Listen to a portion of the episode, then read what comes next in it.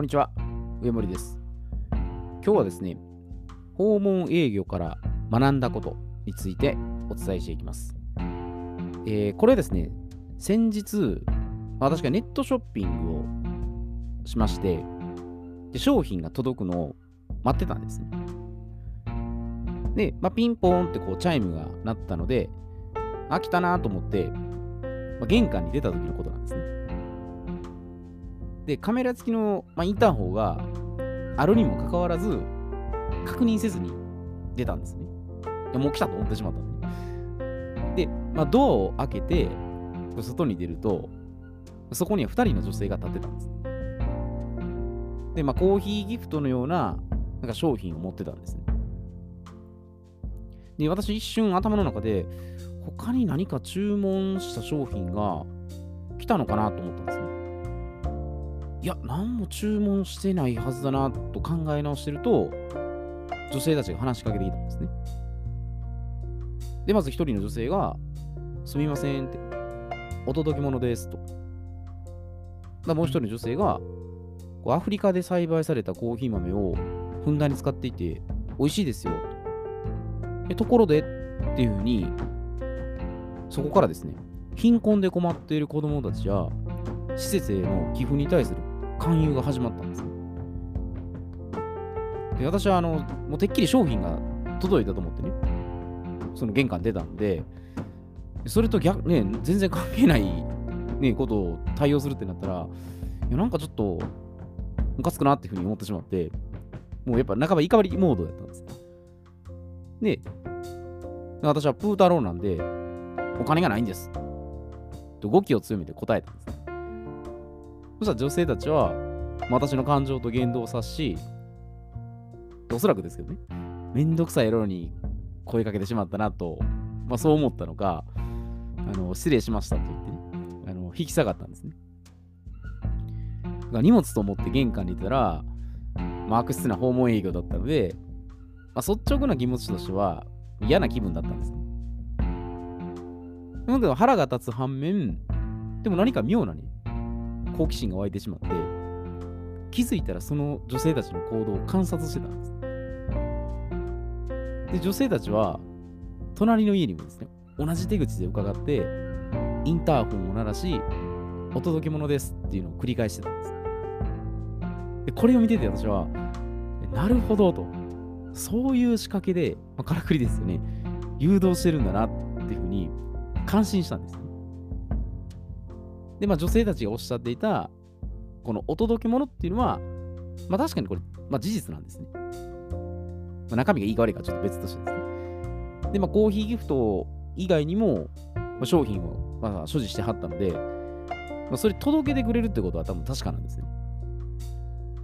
でも、もし彼女たちがいきなりですよ、ユニセフを通した団体ですっていうふうに発信してたら、やっぱ大多数の人はですよ、あ、なんかちょっとおかしいなと思ってね、すぐにやっぱ断ってたと思うんですよ。でも、ところが、お届け物ですっていうふうに言われると、こう私も含めてですけど、まあ、ほとんどの人が宅配便かなというふうに思ってしまうんですね。で、そのまま玄関を開けて対応するんです。だから心優しい人や器用な人っていうのは、まあ、貧困とか恵まれないといったキーワードに感情をやっぱ揺れ動かされるんです。で、そして勧誘に多分応じると思うんです。で、この女性たちの行動をこれインチキ詐欺師だっていうふうに非難することは簡単なんです。まあ、現にその世界中の貧困とか難民問題っていうのが解消されない真の要因っていうのは、まあ、こう偽善行動そのものだからなんですね。だから各国は毎年多額の資金を援助しているのに全く改善しない。だからこれには大きな深い闇と、その意図的に貧困とか難民問題を作り出しているっていう、まあ、この連中ですね、輩たちがやっぱ影響してるんです。で、私ももう時間を返せっていうね、思うぐらいですから、怒りの気持ちはあるんですよ。でも、しかし、ここで感情的になるだけでは前進しないんですね。だから一度冷静に頭を冷やし、何か活かせることはないかなっていう視点に立ってみるんですね。だからもしビジネスとかプライベートで活用するとしたらどうなるんだろうかなとかね。で、まあ、このオフラインとかですね、オンライン問わず、あからさまに売り込みと分かるセールスには誰も見向きしないんですね。で、そもそもですけど、売るっていうのと売り込みっていうのは大きく異なるんですね。売るっていうのは欲しい人に商品とかサービスとかを提案するってことなんですね。で、売り込みっていうのは欲しくない人にその商品とかサービスを提案するってことなんです。だもちろん欲しい人に欲しいタイミングで提案したら一番理想的でいいんですよね。だからオフラインであれば、まあ、露骨な訪問営業とか、まあ、ちょっとくだらないチラシとか、でオンラインであれば、まあ、その情報商材のセールスレターとかですね、こう見た瞬間にあの売り込みだっていうふうに分かるセールスっていうのはやっぱ嫌がられて一周されるんです。でもしかし本当にこれ上手な広告とかマーケティングっていうのは最後までセールスと気づかれないってことなんです。でこれピーター・ドラッカーが、まあ、言ってる有名な言葉でね、ちょっと引用しますと、まあ、マーケティングの理想は販売を不要にすることである。でマーケティングが目指すものは顧客を理解し、製品とサービスを顧客に合わせ、おのずから売れるようにすることである。まあ、こういうふうにドラッカーはおっしゃってるんですね。だからこのドラッカーの提言通りとするんであれば、まあ、寄付を募ってきた、まあ、女性たちのね、お届け物ですよっていうのは、まあ、最初からセールスと思わせないことに近いんですね。でこれはもちろんお客さんと信頼関係を築いて売るっていうことは大前提なんですね。ましては見ず知らずの初対面の人にいきなりですよ、ガツガツと自分の商品とかサービスを提示するとなればやっぱなおさらなんです、ね。だ自分の視点で考えるだけでそのお客さんの悩みとか問題に関心を持ってないことが、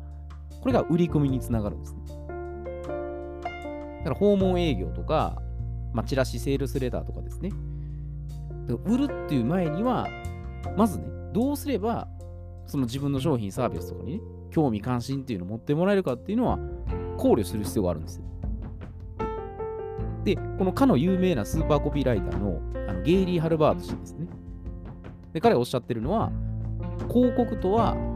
ニュースであるべきだっていうふうにおっしゃってるんです。で、日常にこれ溢れてる、まあ、新聞チラシ、まあ、ネットで出たセールスレター含めてですよ。もしくはあの飛び込み訪問とかですね。これほとんどがなんかおなじみの広告や営業というふうに思われてるんですね。で、ああ、いつものくだらないセールスでしょとかね。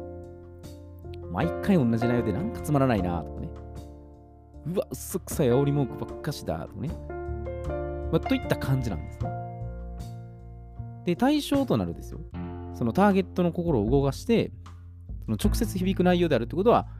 もちろん当然なんです。だからコモディティ商品というありふれた商品、サービスとかでも、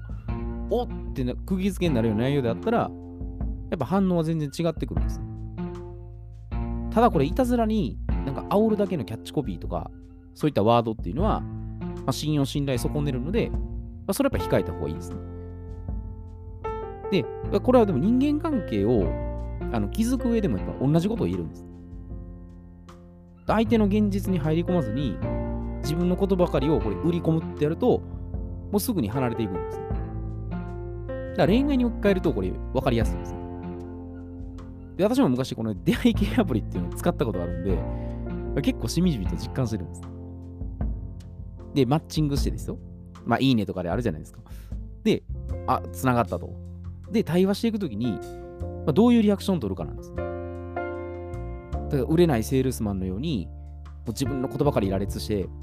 でおそらくもう女性は考えんで、ね、あ、こいつキモいなっていうふうに思われてですよ、もう全く相手にされないのか、まあ、相手の言葉遣いとか、まあ、共感ポイントとかですね、すべて理解した上でその話を進めていくかですね。でこれでも全然違うんです。で、もう本当に稀ですけど男性だけじゃなくて、ね、自分勝手になる女性も稀におられるんです。まあでも男性よりはそのコミュニケーション力が長けてるんで、まあ、和田さん的で、まあ、したたかではあるんですよ。で、この訪問販売から学んだことの重要なポイントっていうのが、まあ、みっつあるんですよ。で、まずひとつめは、もう最初からセールスっていうふうに思わせないってことです。で、ふたつめが、最後まで話を聞いてもらえる対応をすると。で、みっつめが、え売ると売り込みの違いっていうのを認識しておくっていうことなんですね。で、最初からもうセールスって分かった瞬間に、まあ、人はもう拒否するんですね。セールスって概念がなければ、まあ言ったら商品とサービスは壁っていうのはここなんですね。もう自分のことを必死で相手にずっとこう押しかけていく感じですね。で、ここをまずクリアしないといけないです。で、その上で最後まで話を聞いてもらえる対応ですね。だからもう金額のことがちらつき始めると、相手お客さんっていうのは、あ、この人はもう自分のことしか考えてないなっていう風になるんですね。で、これ売るっていうのは本当に売ることをしないとビジネスも成り立たないので、売り込みをしないってことなんですね。欲しくない人に無理やりやってもこれはビジネスにならないんですね。で、そこの違いをやっぱり把握しておくってことですね。で、そのためにじゃあどうやったら、まあ、クリアできるかっていうことで、まあ、このアプローチとしてね、まあ、みっつ、まあ、私にちょっとこれ考えたんですけど、でひとつめはこれあの普段から新聞とか雑誌チラシとか含めてですね、広告に着目するってことです。まあ電車なり、まあ、雑誌見たりとかね、どういうふうにこの人らは表現してるのかなっていうのを目を通しておくってことです。で、ふたつめはその中から良質な内容を選んでストックしておくってことです。まあ、これ使えそうだなとかね、ちょっとこれ面白そうなキャッチコピーだなとかね、あ、こういう単語使ってるんだなとかですね。まあ、それ新聞でもいいですし、これネットの記事でもいいんでね。で、そういうのをストックしておくってことですね。で、みっつめはこれを、まあ、ビジネスとか、えー、プライベートですね。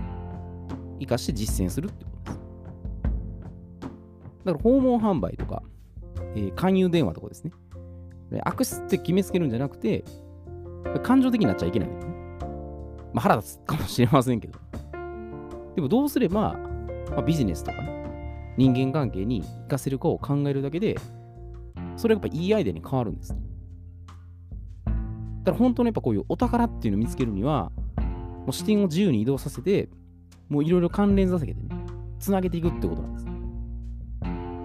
だから上手な訪問営業とか、うまいセールスレターからやっぱ学んでいくべきなんです。